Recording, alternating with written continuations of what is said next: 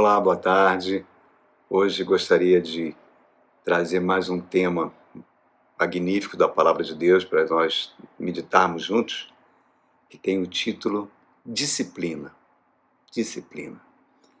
Eu convido você a abrir sua Bíblia na carta do apóstolo Tiago, no capítulo 1, vamos ler do verso 2 ao verso 4, que diz assim: Meus irmãos, considerem motivo de grande alegria o fato de passarem por diversas provações, pois vocês sabem que a prova da sua fé produz perseverança, e a perseverança deve ter ação completa, a fim de que vocês sejam maduros e íntegros, sem ter falta em coisa alguma.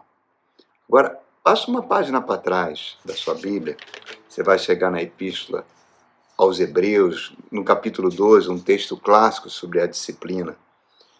12, verso 5, fala assim para nós: Filho meu, não despreze a disciplina do Senhor e não se desanime quando ele o repreender, porque o Senhor disciplina quem ama e castiga todo aquele que quem aceita como filho.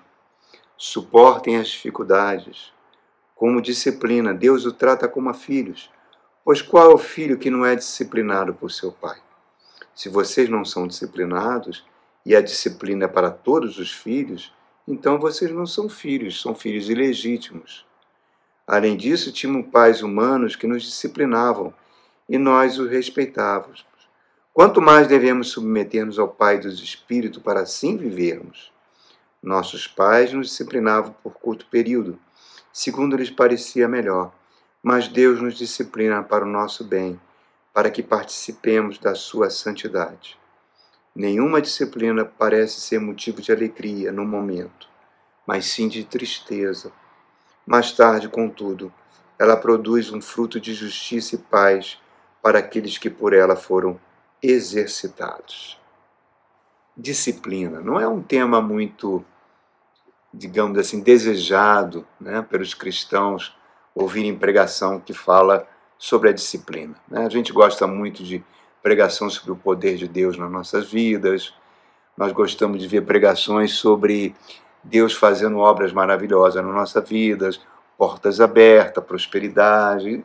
Claro que são mensagens muito bonitas, muito boas, mas como o mover de Deus na nossa vida sempre tem alguns pré-requisitos, né? Liberar perdão, andar em amor com seus semelhantes, e um dos pré-requisitos é exatamente esse: a disciplina, a capacidade de gerar em nós é, domínio próprio. Domínio próprio é um fruto do Espírito Santo.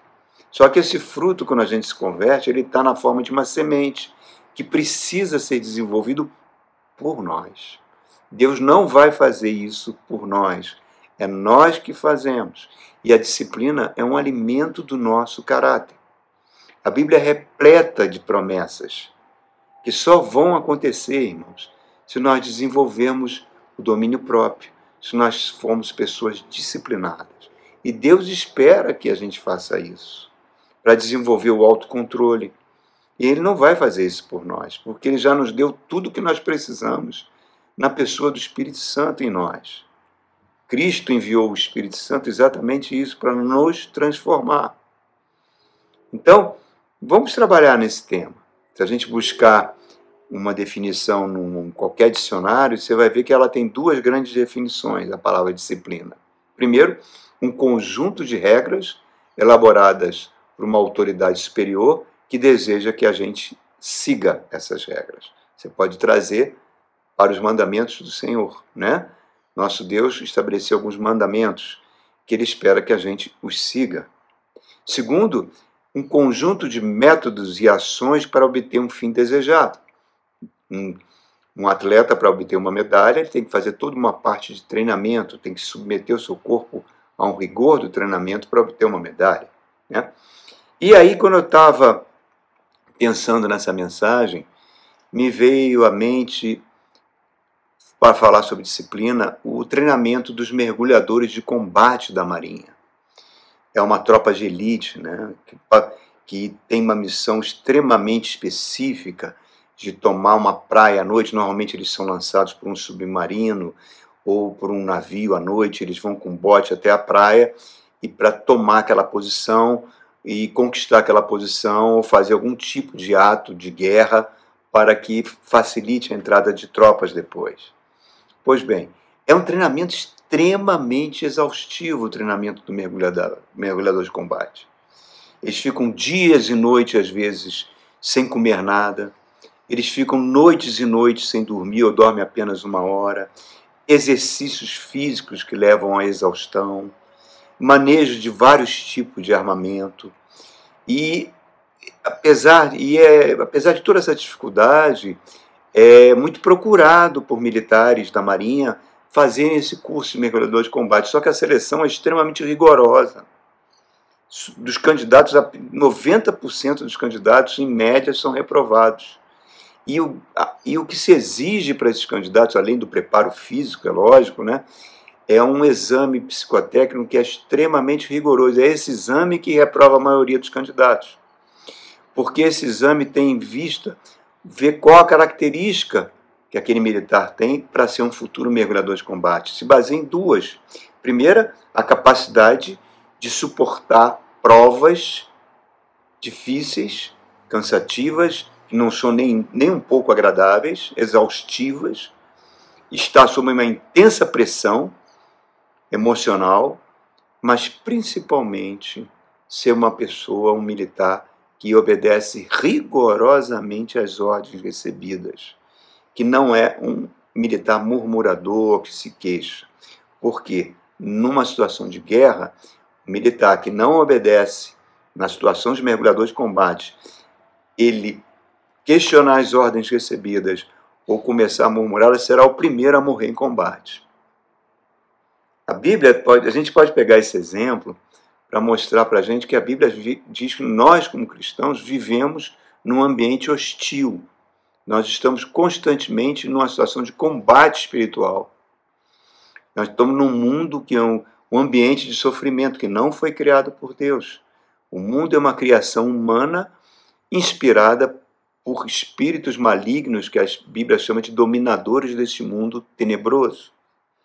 O mundo é um conjunto de, de um sistema né, cultural, financeiro, material, de exploração do ser humano.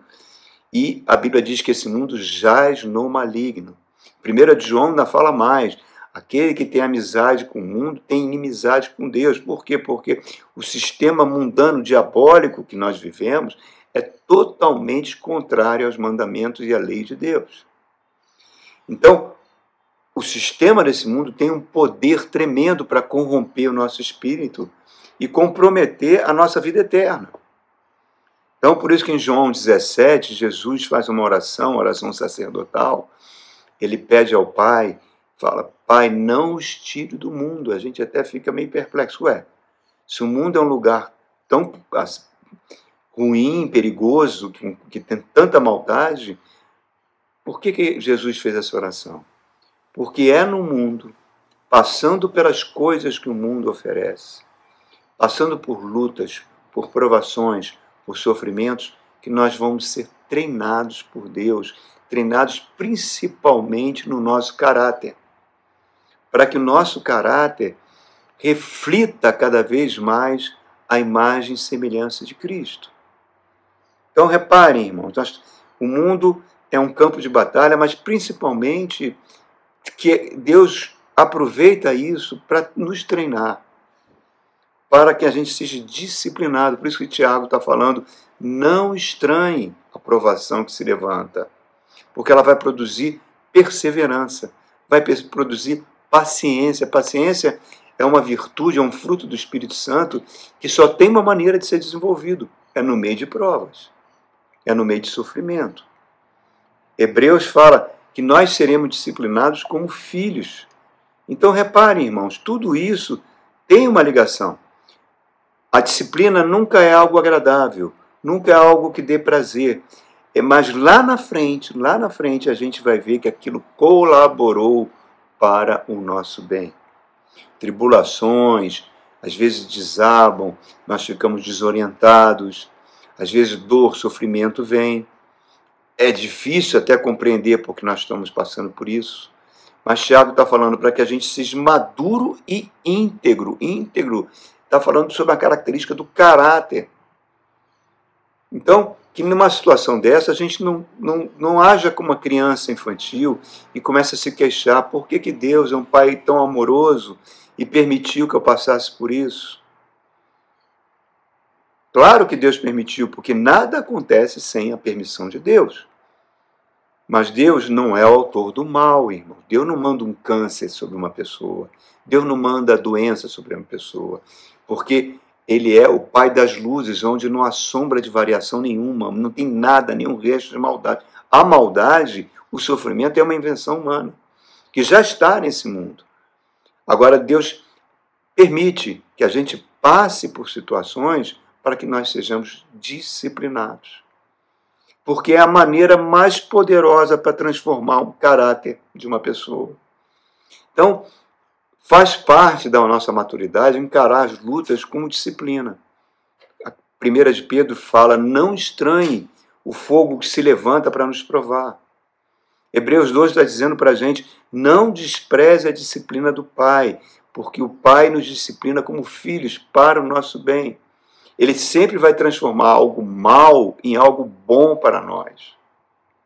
O mergulhador do combate vai ser vencedor se ele for uma pessoa que, além de todo o treinamento, for uma pessoa focada no seu objetivo e que não vai perder tempo murmurando ou questionando ordens. Deus quer que você seja, permite a analogia, um mergulhador de combate na sua família, para que a sua família vá bem no casamento, na criação dos seus filhos, no ambiente de trabalho que você está. A Bíblia quer que você seja um vencedor, mas não esse termo vencedor ele foi muito corrompido pelas muitas igrejas, muitos ensinos, por muita. Como é que eu posso dizer? Me permite até falar isso, por muitas marchas, né? Para, que usam o evangelho como fins políticos é, foi profundamente corrompido.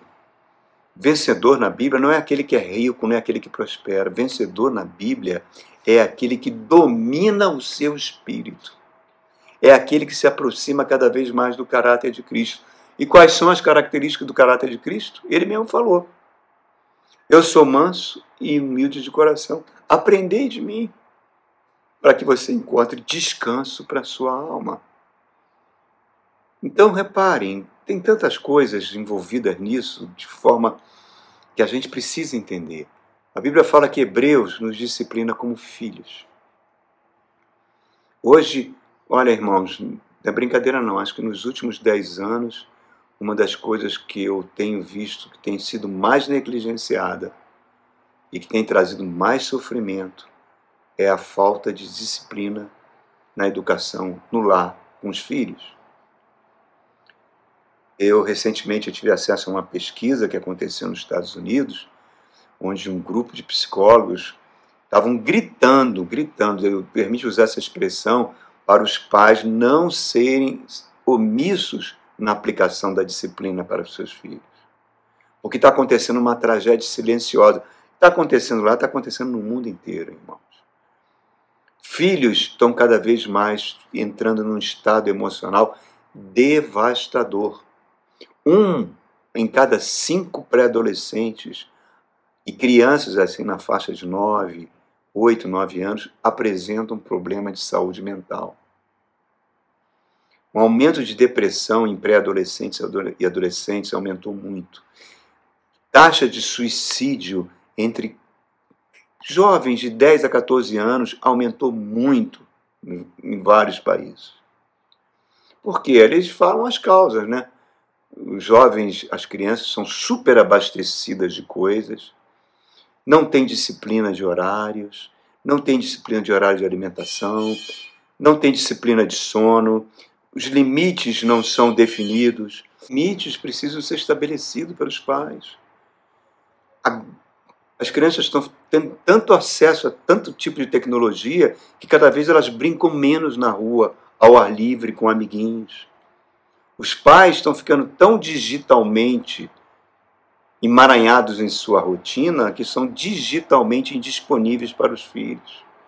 E os filhos cada vez mais com sono desequilibrado, com uma nutrição cada vez mais errada, com uma estimulação sem fim, acesso a tanta coisa horrorosa na internet, a jogos violentos, recebem dos pais gratificações instantâneas por qualquer coisa, vão gerando no coração algo que é altamente sadio para uma criança, a rotina, passam a ter repulsa à rotina, repulsa a, a, a momentos de quietude porque acham tediosos e chatos.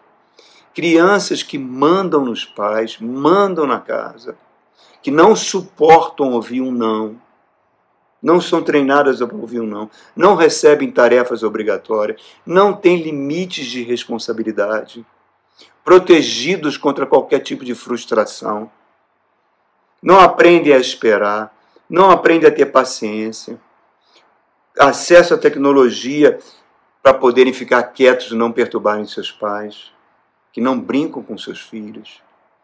Os pais estão tão preocupados, irmão, tão preocupados em dar escolas melhores, fazem sacrifícios financeiros, então entesouram poupanças financeiras, pensando no futuro do filho, mas não trabalham no caráter da criança. Vão crescendo crianças sem empatia, sem amor ao próximo. Por isso você vê essas cenas horrorosas em muitas escolas de violência. E a natureza humana, ela precisa ser disciplinada, a Bíblia é muito clara nisso. Ela precisa ser domada por meio de disciplina. O livro de Provérbios fala: mais vale alguém que controla o seu ser, que tem autocontrole, do que um guerreiro que toma uma cidade. E existem vários exemplos na Bíblia de pessoas que perderam bênçãos fantásticas por falta de disciplina, por falta de autocontrole, por falta de domínio próprio. O livro de Números, né, que tem no, no Pentateuco, que números é uma palavra que significa, vem de uma palavra hebraica que significa no deserto, que mostra o povo de Israel que depois de 400 anos de escravidão terrível, terrível, com genocídio de crianças, com trabalhos de horas e horas e horas sem alimentação adequada, à base de chicote, à base de morte do povo. Deus arranca esse povo do Egito, que era o maior império da época, leva para o deserto em direção à terra prometida, debaixo da liderança de Moisés. E, e a gente vê o cuidado de Deus no povo no deserto, irmãos. Eles tinham maná para comer, eles tinham água que saía da rocha, sombra pela manhã, chama de fogo à noite para aquecer por causa do frio do deserto. As roupas não envelheciam, ninguém ficava doente. Mesmo assim, eles murmuravam o tempo todo, irmãos. O tempo todo. Chegaram até pedir, várias vezes atacam Moisés, e pedem para voltar para o Egito, para a escravidão. E esse tipo de comportamento está presente na natureza humana, irmão. Todos nós temos isso. Se você pegar os países de maior desenvolvimento humano do mundo, pega lá Dinamarca, Noruega, Japão, são os países que têm maiores taxas de suicídio. Então, a gente vai chutando para o alto virtudes de caráter que precisam ser desenvolvidas. Humildade, modéstia, gratidão, fé. A gente joga ao vento para que dá ouvido já a um passado imaginário que nunca aconteceu, ou uma iguaria imaginária que só vai nos adoecer e nos matar, irmãos. Tudo isso advém da falta de disciplina, e isso é altamente contagioso.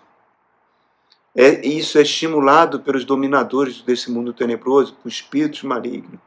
Por isso que tanta gente se cansa de igreja, se cansa de pastor, se cansa da Bíblia, se cansa do cônjuge, se cansa, cansa dos filhos.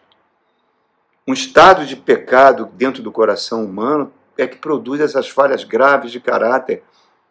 E, não, e falhas de caráter, irmão, não adianta psicólogo, não adianta remédio tarja preta. Nada pode mudar isso. E Deus sabe disso, irmãos. E Deus não quer que a nossa vida futura eterna seja comprometida por isso. E ele entra com disciplina para o nosso bem. E Hebreus está falando para que a gente seja participante da sua santidade. A melhor coisa que um ser humano pode experimentar é a santidade. Santidade não é você se privar de coisas. Santidade é alegria, é amar o viver. Isso é, Deus produz isso em nós. Tiago está falando, a disciplina, as provas, vêm para transformar a gente em pessoas maduras e íntegras, com caráter. A quantidade de cristãos com, fazendo atitudes de golpes na praça, envolvimento com política, envolvimento é, com falcatruas de dinheiro. É, é, tanta coisa, irmão, que não vale a pena a gente nem entrar nisso. Não entrar nisso. E são falhas de caráter. E quando a gente murmura, a gente está dando um tapa na face de Deus. Os israelitas faltavam apenas 11 dias para eles conquistar a terra prometida.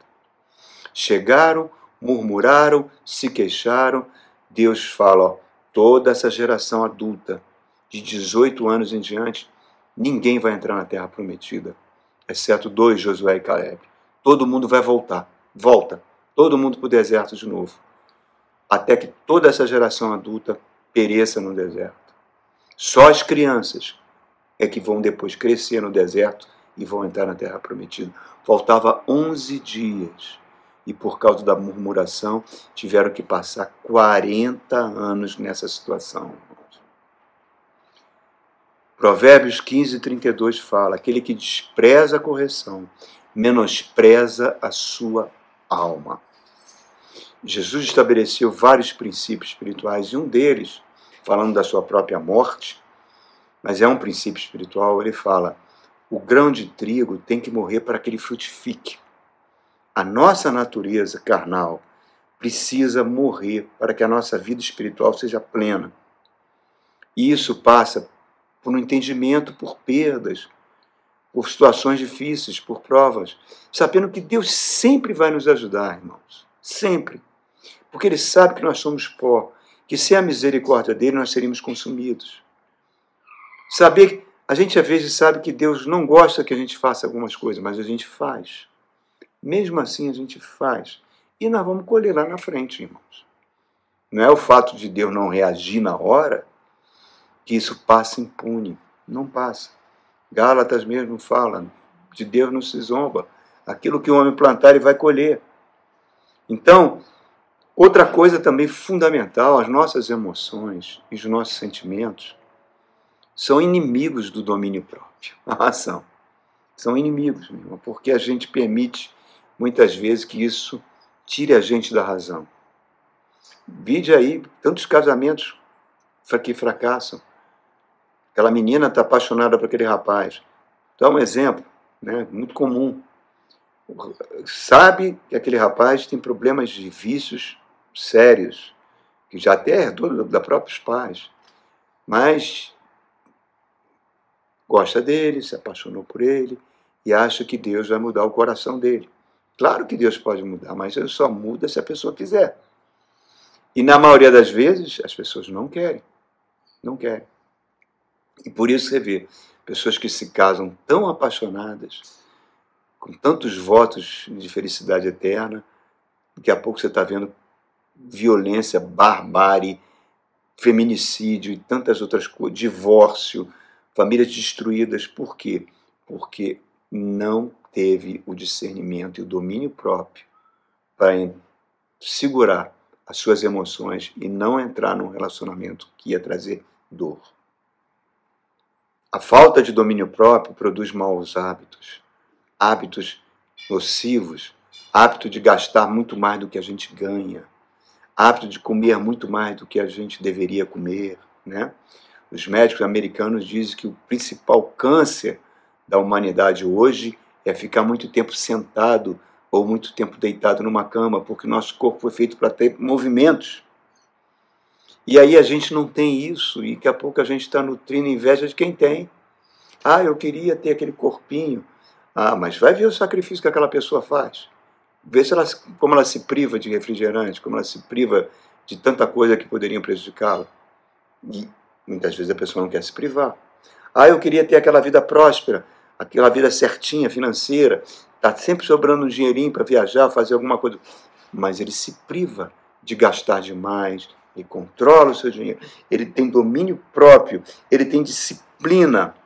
E Deus espera isso de nós, irmãos. Caráter forjado. Um caráter forjado não sente inveja de ninguém. De ninguém, irmãos. De nenhuma conquista dos outros, porque ele sabe que tem que pagar o mesmo preço que a outra pessoa está pagando.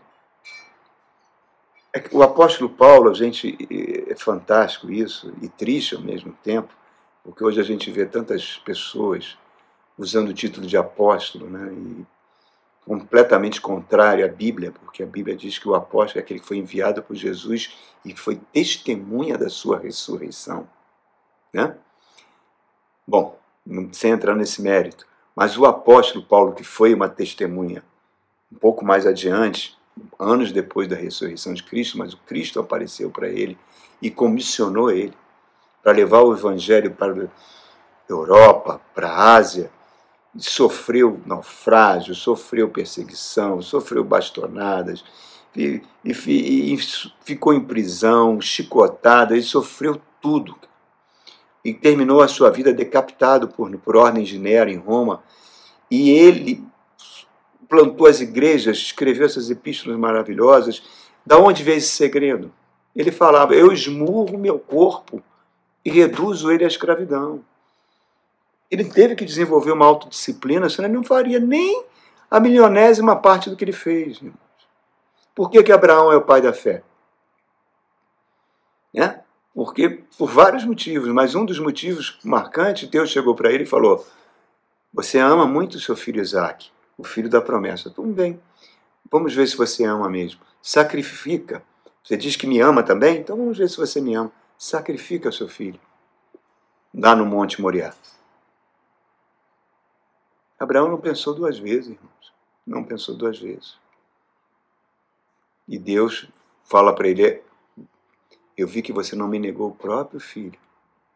Eu vi que você, o amor que você tem por mim. Por isso, meu amigo Abraão. Está aí, é o pai da fé. Está no paraíso. Jesus conta parábolas que ele está ali no paraíso recebendo até pessoas que partiram na morte. A disciplina faz a gente ficar rígido, amigo, para poder resistir dia mal. A gente vê aqui nós estamos aqui em Brasília, estou olhando aqui de frente, eu vejo uns pinheiros bem altos, bonitos, lindos que tem no parque da cidade. Às vezes bate um vento forte, e algumas vezes aconteceu isso, alguns caíram. Outro, você passa ali e vai andar de bicicleta no parque, tem uma área isolada embaixo dos pinheiros, pela ameaça que eles têm de cair por causa dos ventos fortes. Agora vai ver as árvores do cerrado que tem no parque. Tronco todo torcido, mas estão lá, ó. Aquelas raízes vão até lá no fundo para pegar água.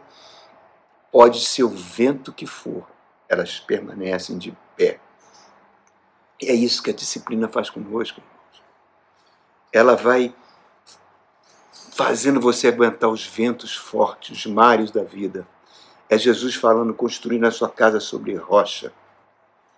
Gratidão nos corações também produz isso. Os rabinos falam que existe uma bênção de Deus pesada, invisível, estática, que ele chama de rode, né? que faz você chegar na sua casa e agradecer pelo sofá, agradecer pelo teto, pela cama para você dormir, pelo alimento que você tem, pelo trabalho que você tem, que dá o sustento da sua família. Isso faz você ser uma pessoa grata. Perdeu aquele ônibus, não vai murmurar, porque de repente, ah, mas vou chegar atrasado no trabalho. Mas de repente, aquele ônibus que você perdeu foi o responsável por um. Deus te livrou de um assalto que poderia estar acontecendo ali ou de um acidente. Quantos milhares de livramentos que Deus já fez nas nossas vidas que a gente não sabe. Então, for, suportando as provas, suportando as crises, sem murmuração, nós vamos recebendo discernimento espiritual. Porque a disciplina de Deus sempre vai conspirar para o nosso favor. O mundo se levanta o tempo todo para fazer o mal. Nós somos frágeis, nós podemos ficar abalados, mas é na nossa fraqueza que Deus vai nos abençoar. E Deus nos testa, irmão, o tempo todo, para ver como é que nosso caráter está. Uma vez eu, eu conheci um professor que dava aula numa faculdade particular aqui em Brasília, o pagamento dele toda hora era atrasado. E ele ficava muito triste com isso. Um belo dia, mas recebia com atraso, mas recebia. Até que um dia ele olhou o seu contra-cheque e viu quatro pagamentos de uma vez só sendo depositados. Ele achou aquilo estranho, porque não fazia sentido. Ele procurou a dona da faculdade e mostrou o contra-cheque. Eu acho que houve um erro no pagamento, estão me dando muito mais do que o meu salário. Caráter. Caráter. Ele podia ter ficado quieto, como muitos crentes fazem. Ah, é bênção, bênção na minha vida. Deus não age na ilegalidade. Deus não age na contradição, irmãos. Então, que a gente aprenda, aprenda o tempo todo que Deus nos testa para o nosso bem, nos disciplina para o nosso bem. Satanás chega para Deus e fala: esse seu servo Jó, que você diz que é muito legal, muito bonzinho, ele é assim porque tu abençoa a vida dele. Tu deu tudo para ele: riqueza, prosperidade, famílias, filhos. Ele nem resfriado fica. Ele nem resfriado fica. Deixa eu tocar na vida dele.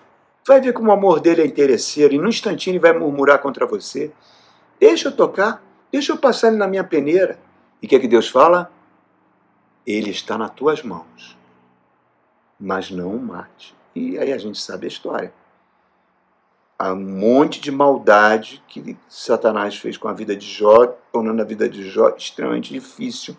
Em nenhum momento Jó se queixou contra Deus. E depois Deus recuperou tudo que ele perdeu e ampliou a sua, o seu campo espiritual. Cristo nos aceita com todos os nossos defeitos, mas não nos deixa ficar como nós somos. Não deixa. Ele vai trabalhar. Ele vai trabalhar em nós. O que eu tenho que ter cuidado é para não ser um crente vampiro, né? Aquele que quer beber do sangue de Jesus quer que o sangue de Jesus limpe determinadas áreas, mas não limpe outras. Né? Não, Jesus, deixa isso aqui quieto, deixa isso aqui, não mexe nisso não. Não é assim que funciona, irmãos. Não podemos esquecer que quando nós descemos as águas do batismo, nós fomos transportados do império das trevas para o reino do Filho do seu amor. Se a gente murmura, se a gente rejeita a disciplina, se a gente volta a uma vida de pecado, mais escravos nós vamos continuar sendo, irmãos. Então, queridos, reparem tudo isso que eu estou falando aqui. Tudo isso está falando. Deus sempre vai estancar esse processo de pecado no nosso coração e muitas vezes ele usa a sua palavra e usa a disciplina. A disciplina é um treinamento, fortalece o nosso caráter. E a, Agora, se a gente insiste em fazer o que desagrada a Deus e acha que vai dar certo, então eu não passo de um jogador, de, daquele que vai num cassino e aposta o seu apartamento, seu salário numa roleta. Querer que as coisas deem certo assim, não é assim que funciona, irmãos. Não é assim. Infelizmente, muitos cristãos que não têm o ensino da palavra agem dessa forma. Mas Deus tem misericórdia e vai disciplinar, porque todos somos filhos. Qual a grande vantagem da disciplina de Deus? Ah, são muitas, muitas. Por mais dolorosa que elas sejam, mas são muitas. Eu vou ler aqui um trechinho para você do Salmo 94. Olha só, irmãos. Olha que coisa fantástica que está dito aqui no Salmo 94, a partir do verso 12. Vou ler para você. Olha que coisa linda. Como é feliz um homem a quem disciplinas, ó Senhor, a quem, a quem ensinas a tua lei.